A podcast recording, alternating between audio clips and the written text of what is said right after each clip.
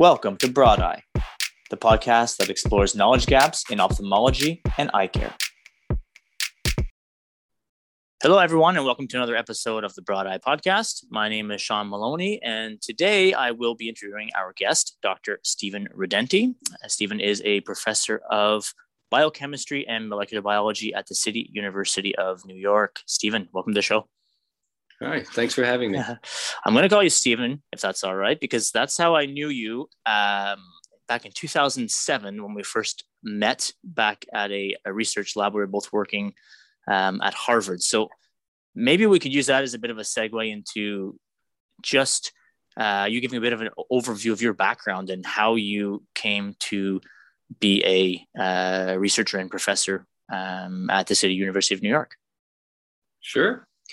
Yes. Uh, so it's great to be speaking with you again years later, Sean. We uh, we worked together at Harvard at the Schepens Eye Research Institute with uh, Dr. Michael Young, and I remember we shared a lab bench, and uh, and I think we made some good discoveries together.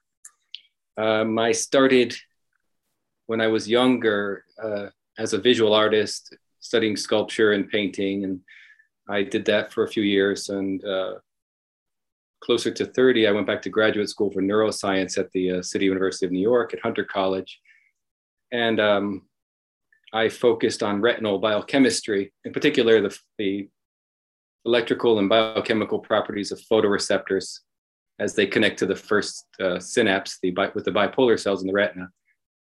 And I worked with a nice professor named uh, Dr. Richard Chappell, who was a former nuclear submarine engineer.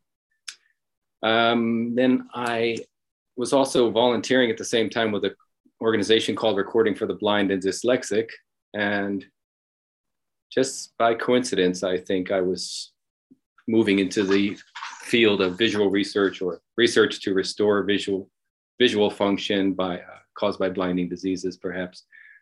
Um, when I left the City University of New York is when I went to Harvard and where I met you, Sean. And uh, I spent three years there working between Michael Young, Dr. Young, and uh, Dr. Bob Langer at MIT. And my goal there was to engineer retinal tissue using uh, biodegradable and some biomimetic polymers. So uh, these biomimetic means that we try to model these small substrates uh, after the sort of elasticity and the texture and the architecture of endogenous retina. And uh, after I finished my postdoc with uh, Dr. Young, I, I was hired as an assistant professor here at the City University of New York and started working on problems that I thought would be most important to move the field of photoreceptor transplantation forward. Um, namely um, enhancing the migratory potential of transplantable photoreceptor cells, amongst other projects. And um, that uh, has now it's been a 12 year journey. I, I, started with some real original questions and I uh, some curiosity driven questions and spoke to a bunch of old scientists when I started my lab, and that, that was their advice to follow the research that piqued your curiosity. And oh, here I am. I uh, speaking to you today, and uh, that's, no, no, fair, fair enough. No, that's, that's thanks, thanks for that overview. Um, I, I completely forgot, but I knew this when we met, but that you had the the visual arts and sculpting background. Uh, is that something that you've continued as a as a hobby over the years at all?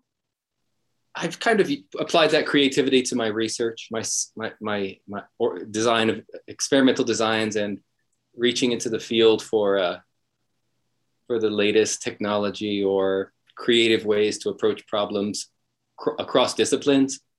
I think of I think of my work as a scientist as a work as a creative work in process. So that's, that's fair. That's fair. It, it, it echoes. Um, we had a, a, guest on the podcast in the past named Walter Wittich, who also had a. Uh, he's from um, he's from Montreal. He's a, a professor uh, focusing on low vision, and he had a very um, uh, creative arts background as well, uh, and then ended up in the.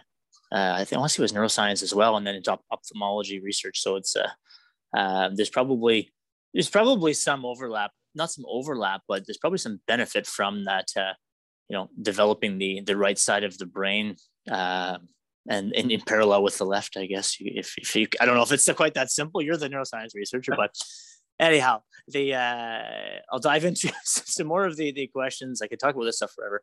Um, so one thing that's fascinating me about your research, uh, and you're talking about you know um, cross disciplinary um, insights and focus, is that you don't just focus on you know the retina and biochemistry of vision, but your research also spans um, other domains like oncology.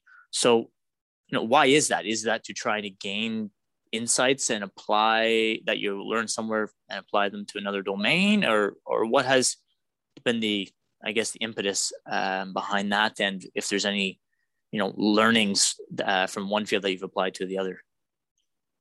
That's a great question, and um,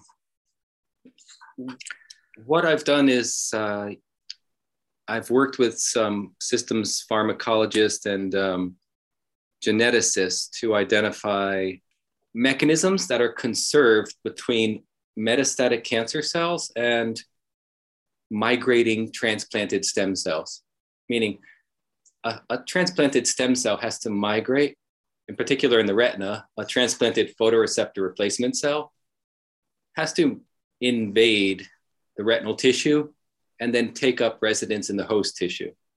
So there are a number of mechanisms that a cell uses to do that. There's migratory machinery.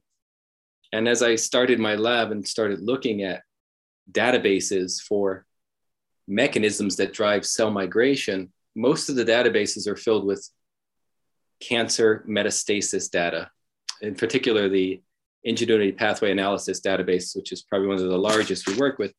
The majority of the gene expression data and the molecular data are all based on uh, studies in, um, in, in, in cancer cells.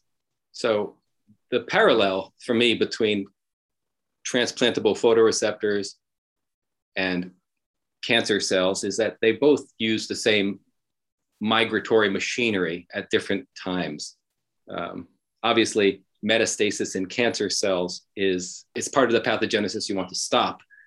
So we take the mechanisms we find in the cancer cells and we try to reverse, we try to upregulate them in our transplantable photoreceptors so that they will take on this aggressive migratory be- behavior or phenotype. That's one uh, aspect. One what we're studying is a the, the, cancer we're studying in particular now is retinoblastoma, and um, we are at the same time trying to knock down retinoblastoma genes to prevent it from met- metastasizing, and um, that's one line of research in the lab. But the a parallel line of research in the lab is to take the genes we find upregulated in the metastatic retinoblastoma cells and and try to turn them up in our transplantable photoreceptor cells to restore vision or to rebuild the architecture of the retina. Because as you may be aware, the, the, the, the success in the transplantation rate of new photoreceptors is very low. It's close to 1%. And um, that was one of the big questions I left Harvard with is what's, what can we modify in the individual transplantable cells that would increase their probability of entering a host retina and as a path to restoring vision.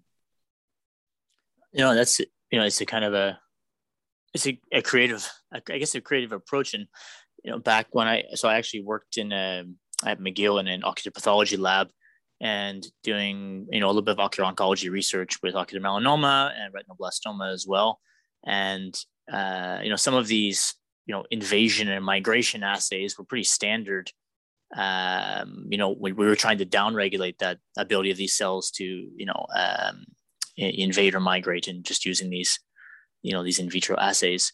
Uh, but I never really thought about the opposite, which, you know, as you say, it, it seems so obvious in, in hindsight, but why would we not have uh, tried to, uh, I guess we knew a little, we knew less about the cells and maybe what was causing them to, to uh, migrate at that time. But I think, is it the same things? Like a lot of these MMP proteins and whatnot. I mean, I'm talking from my memory from 10 or 12 years ago, so I'm sure there's a lot has changed. But um, is there a certain class of molecules that really seems to govern this process?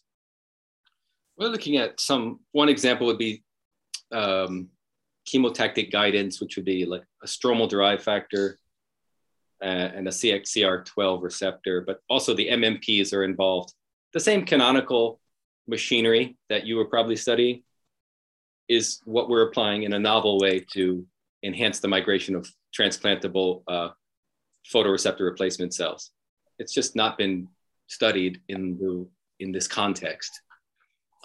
No, I think it makes sense when you're you know studying retinoblastoma and cells that would be most like the cells in the retina that you are trying to transplant it. Uh, it just seems logical, right?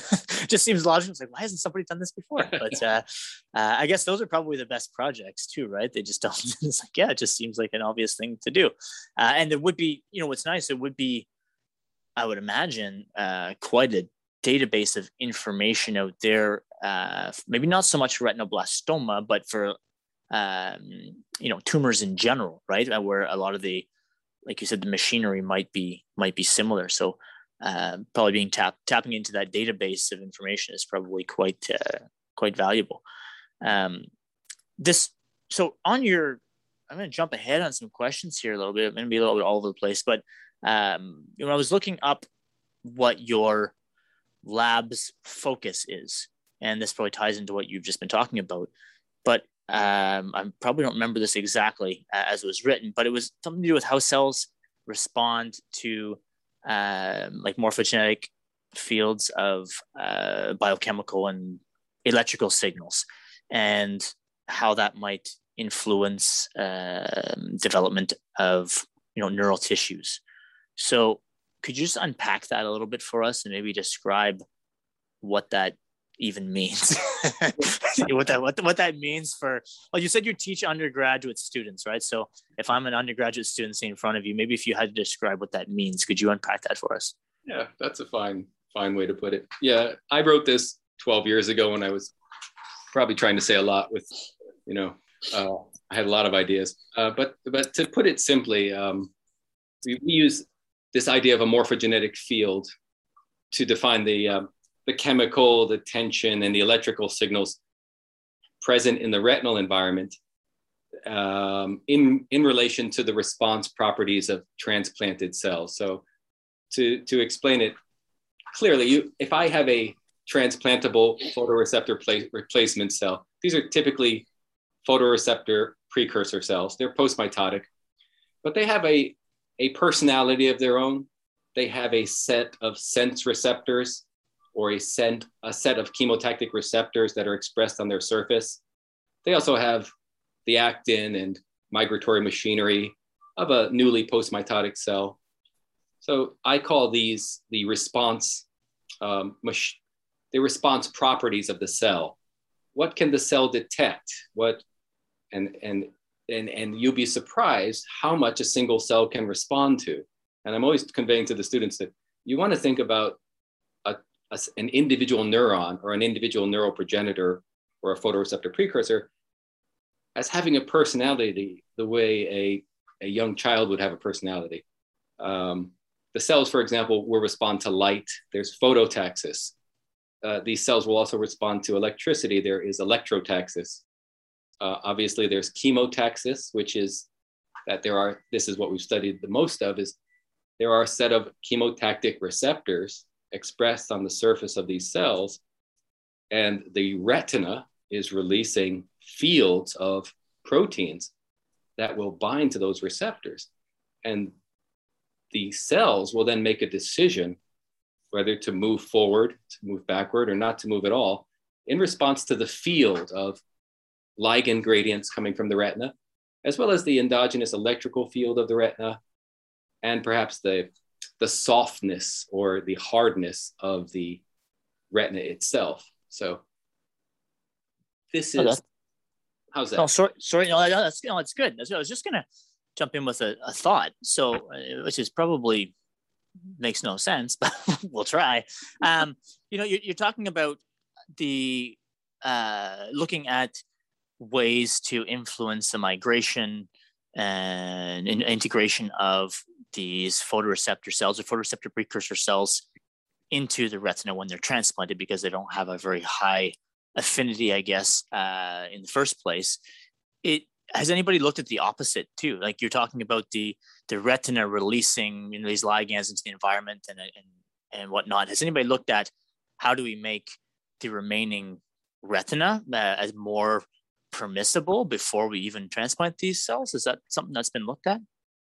Yeah, it's been done in a number of studies. To, for example, there's a, a Mueller glial cell, as you know, that that becomes it can become in, uh, uh, act, active and inflamed during disease and uh, injury. And some studies have tried to break apart the Mueller cells to allow for the migration of uh, newly transplanted cells into the retina. Others have added growth factors to the retina. And I think that some progress was made in those studies. But yeah, I, I saw a, I saw room for understanding the response properties of the transplanted cells in, in relation to those other studies. In, in re, and maybe maybe these kinds of techniques can be used in parallel to optimize transplantation. Some pretreatment of the retina with some optimization of the migratory capacity of the transplanted cells. No, okay, that, that, make, that makes sense. So just it's something I haven't heard of, uh, and again, I've been out of touch with the research for for quite some time, but it just seemed to, you know, kind of make the soil as as permissive as possible and make the seed, I guess, as you know, as best it can, and and blast as many in there as you can, and uh, you know, uh, try to optimize that procedure.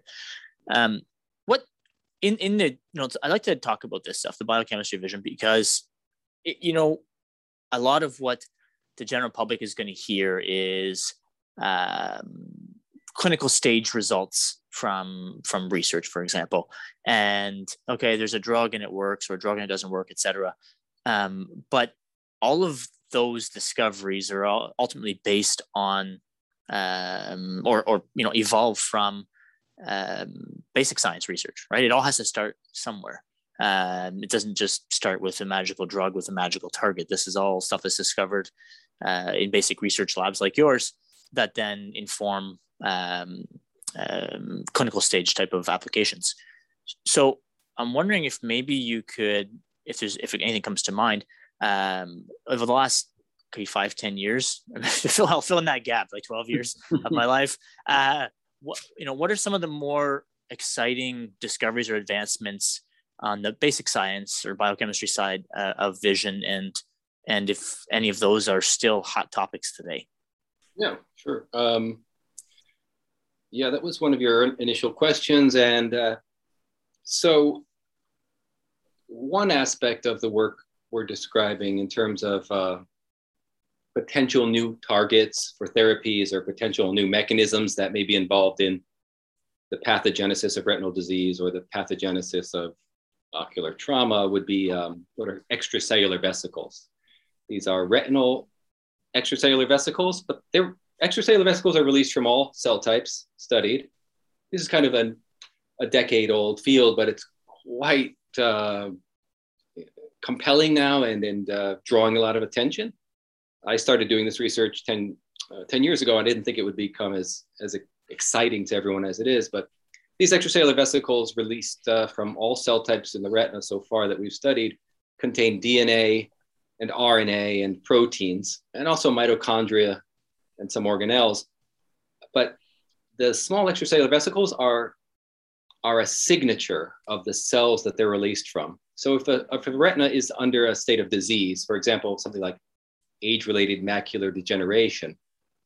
Um, then the retinal pigment epithelial cells in one of our recent studies is going to be releasing these extracellular vesicles that contain disease molecular characteristics and uh, proteins. And then these extracellular vesicles can target cells within the retina that we believe uh, drive the pathogenesis of the disease. Something like drusen, for example, is associated with exosomes or extracellular vesicles as far as we've studied them so far.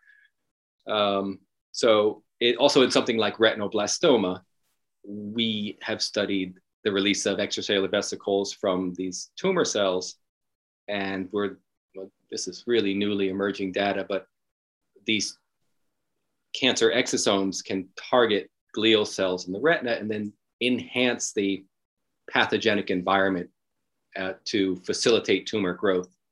But this is not unique to the eye. The, the, the explosion of extracellular vesicle research is happening in all areas of biomedical research in, in, in, in cancer as well as regenerative medicine.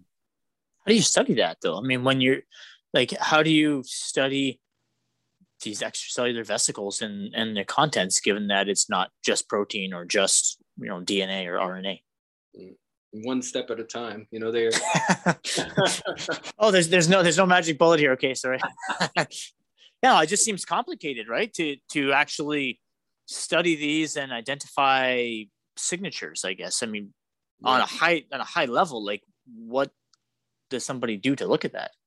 Well, one of the first studies we've done is, um, you know, first you have to allow the neural cells or the retinal cells to condition the media in vitro, then pull out the conditioned media that's filled with billions of tiny extracellular vesicles. These are about 100 nanometers in diameter, and they have a lipid bilayer, so they can protect the DNA and the RNA inside of them. And then you have to put them through an ultracentrifugation stage, which is just applying a, a very high amount of force for a significant amount of time, and you wind up with a tiny, barely visible pellet that is your extracellular vesicle pellet. Then you could resuspend those in media, and you can do RNA sequencing on them, which we've done to get the full genetic expression of their cargo, their RNA cargo or their microRNA cargo. You can also do proteomic analysis, which we've done, which will give you a, a profile of the protein signature inside these vesicles. And then you can add them to cells. Um, you can try to knock out genes and see if the genes are knocked out in the exosomes and if that changes the disease phenotype. Uh, but at this stage, we're really just, we've been doing a lot of characterization, as you could imagine, uh, because it, there's so much information inside the vesicles. we we, we're just really at the tip of the iceberg, so to speak. No, I think it's uh, is it generally thought that these extracellular vesicles contain like metabolic waste of the or like or just stuff the cell doesn't need anymore or is it random like I, am just I, am interested i find this yeah i'm going to just dive into this a little bit if that's okay you know when i started doing this research 10 years ago i asked a couple of senior scientists if they thought you know it was just molecular waste or if it was something significant and they told me time would tell. And so it is, there is selective packaging of proteins and RNA and DNA into these extracellular vesicles. So it's not waste, um, as you would imagine a cell removing beta- metabolic waste through exocytosis. These are, there's selective packaging of cargo and that, and that cargo has particular functions depending on the state of the cell that's releasing. Um, so one advantage to this is uh, this, this is there's an emerging field of biomarker discovery uh, because once once cells release their extracellular vesicles, they can travel systemically and be collected from all bodily fluids. So with cancer, this is really coming out quickly, or something like bladder cancer, you can there's there's there's the collection of these exosomes or these extracellular vesicles, and they will really be able to give early diagnosis before before the, a disease phenotype might be visible through through observation or standard clinical exam. Uh, these the, the specific packaging of cargo from disease cells, if it can be detected with a sensitive enough sensitive enough detection measure, could could really advance early detection of say uh, cancers and uh, neurodegenerative diseases. This this work is is really gaining ground in, in Alzheimer's disease and Parkinson's disease and all, multiple types of cancers. Oh, it's it's interesting. Like it's uh, you know, like you're talking about having cells in culture, and then you get the conditioned media.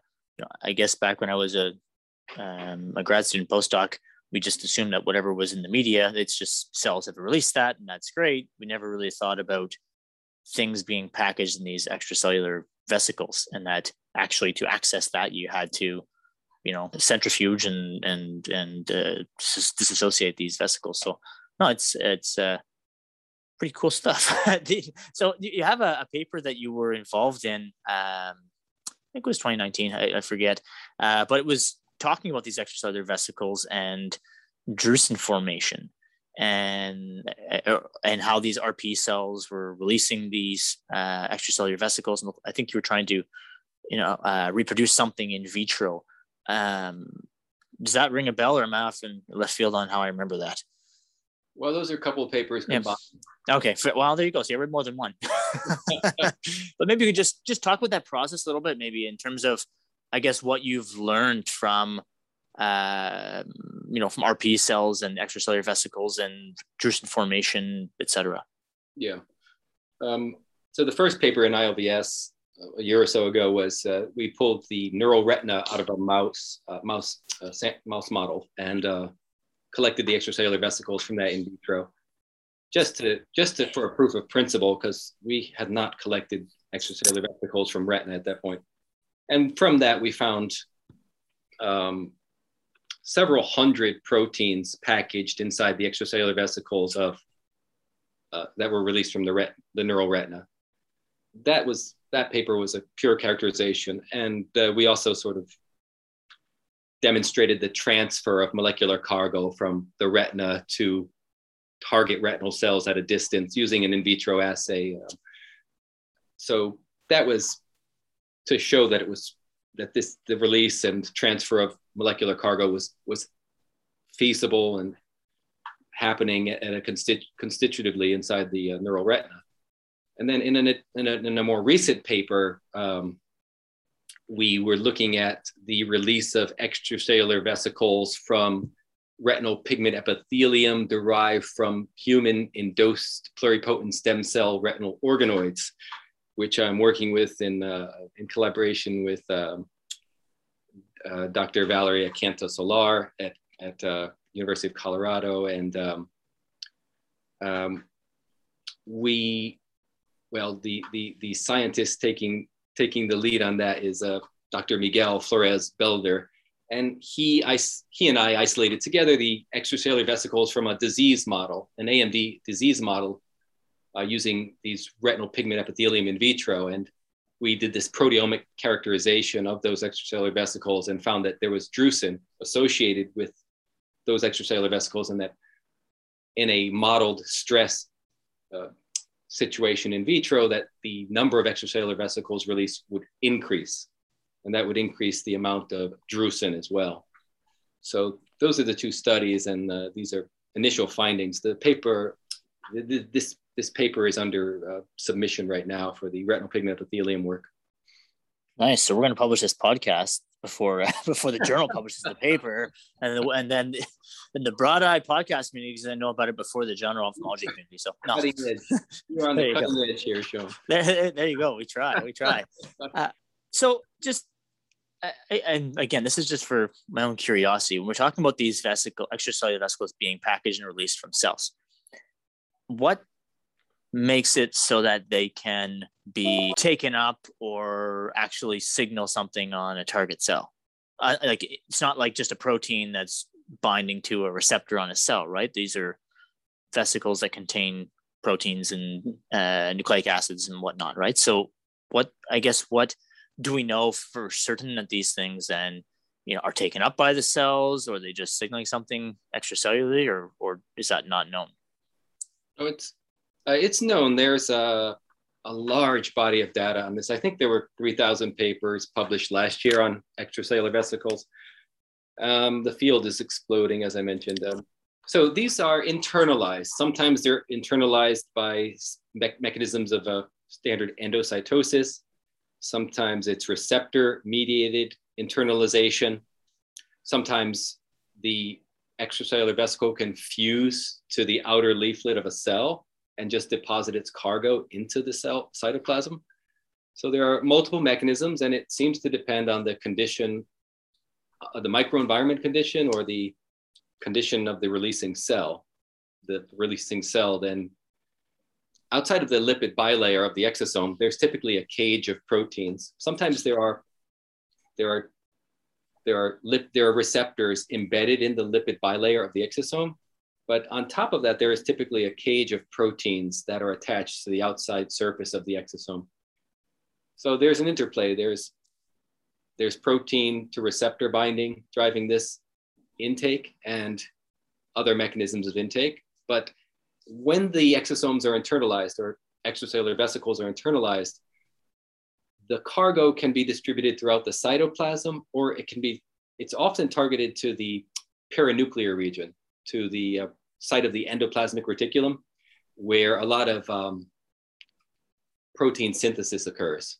Uh, RNA, um, RNA cargo shuttling is also occurring here. And, but if you look at the, it's really fascinating. If you look at the, we've done live imaging of extracellular vesicle internalization and the transport of these vesicles inside of a single neuron over time.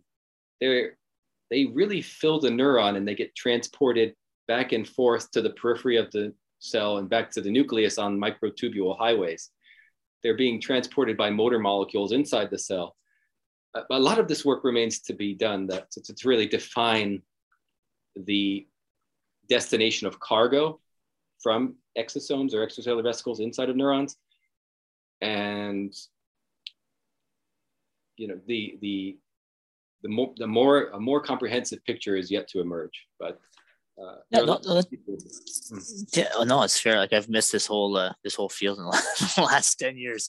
The uh, uh, your papers are the only ones I've looked at that have anything to do with this. So apparently, I have another 2,198 papers just from last year alone to to to refresh myself on this. Um, but just before I go on to another question, I just wanted to circle back to um, you're saying that these RPE cells, whenever they are uh, stressed in some way, that they were releasing more of these um, more of these uh, extracellular vesicles.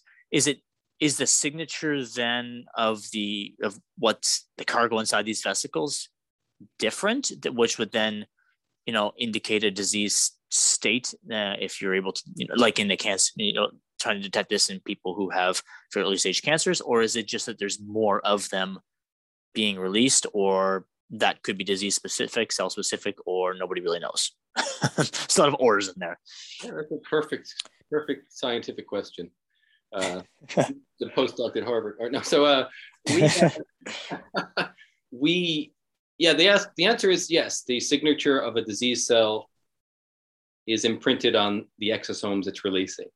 So not only would there be more, but there would be more disease state cargo inside the extracellular vesicles. And it's the function then can be to facilitate disease progression um, and that seems to be the case. I mean, in, in cancers, for example, it's very well established that exosomes released from tumor cells, whether it be glioblastoma or uh, other types of lymphomas, when, when the original tumor site releases exosomes, these can enter systemic circulation, and where they land, they set up pre-metastatic niches, they're called. And the pre-metastatic niches then will signal to metastatic cancer cells to take up root and form new tumors in those in those areas that have been primed or what's called educated by the initial tumors cancer exosomes it's really fascinating the connectivity um, and the communication that these little vesicles facilitate. You know it makes sense right? Because you know when you think in cancer biology we often think okay you have a you know a very small you know cluster of tumor cells in a, in an organ and sometimes they remain you know dormant i guess you can say uh, for a while. And but during that time there was a thought that maybe they're kind of conditioning the tissue around them so that they can it, it is more permissible to grow and to essentially explode right? But the idea that they could be releasing these extracellular vesicles from a distance to condition another target organ you know for metastatic disease uh, is wild, and I'm sure that's a, a target of therapies in these conditions, right? Okay, how do we block these uh, extracellular vesicles from even being released? Like, I don't know if that, I'm assuming that's some sort of target for a therapy. Yes, there are many, yeah. many labs starting to research this area. fair enough. See, I, I, am so interested in the science, and I got into this stuff a long time ago. But, um, but I also like being able to ask people like you who have all the answers. fill, fill me in on one decade in like 45 minutes, so it's good. Uh, um, it's very, very efficient. I just wanted to maybe cover one more topic, uh, if that's all right.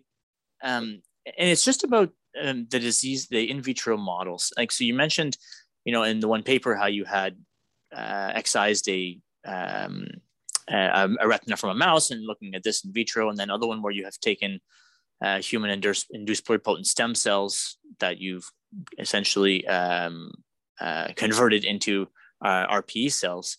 Um, what are some of the, I guess, benefits and limitations of using these, of I guess, tissue-based like in vitro models or cell-based models compared to, uh, you know, working with animals, um, which I guess is probably the next stage in some of these cases. But what are some of maybe the, the benefits and drawbacks?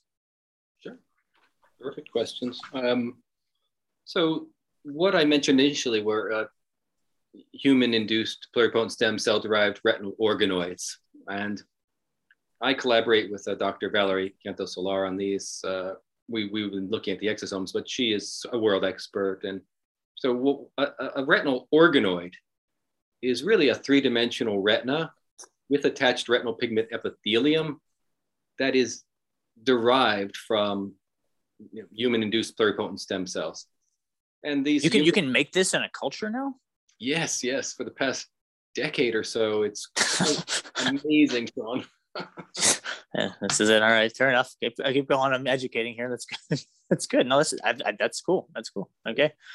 You know, yeah. Since you and I were trying to generate retinal tissue at, back in Boston, this has really taken off. Um, so these retinal organoids, they, they recapitulate spatial temporally the main steps of retinal development that you see in vivo, and they form three-dimensional retinal cups with all the major neural cell types present and the retinal lamina highly organized. So what's there are also some really new this this this condition this this this technique need, remains to be standardized and optimized.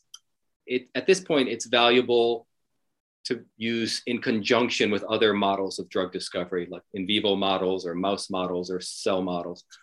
But when it's standardized um, and could be efficiently and produced in a cost-friendly manner, I believe these will really be beneficial for drug discovery or retinal disease. They, they, they they do have some early photoreceptor outer segment development and they, they actually can detect light. So it's quite fascinating to look at these little retinal cups in a dish. The, the one other benefit of this is um, that they can be patient specific. So if someone has a single gene, something like retinitis pigmentosa, these skin cells can be derived, a retinal cup can be formed, different gene therapies can be targeted. Um, and then there's an, a wide spectrum of diseases like Stargardt's disease and others that, uh, that are these human-induced stem cell, pluripotent stem cell optic cups are being generated and drugs are being tested to sort of, drugs and genetic genetic modifications are being tested to bring the field forward. So those are the, those are the strengths I think um, to, to augment the existing drug development pipelines. It won't replace in vivo models, uh, because I think the weakness of these retinal organoids, even though they're fantastic, is there's there's no immune response present in vitro with these models, and there is no vasculature present. Um, so it's an amazing model for retinal development in vitro and retinal function, but it's lacking the some of the major obstacles of uh, drug effective drug therapy development in vivo.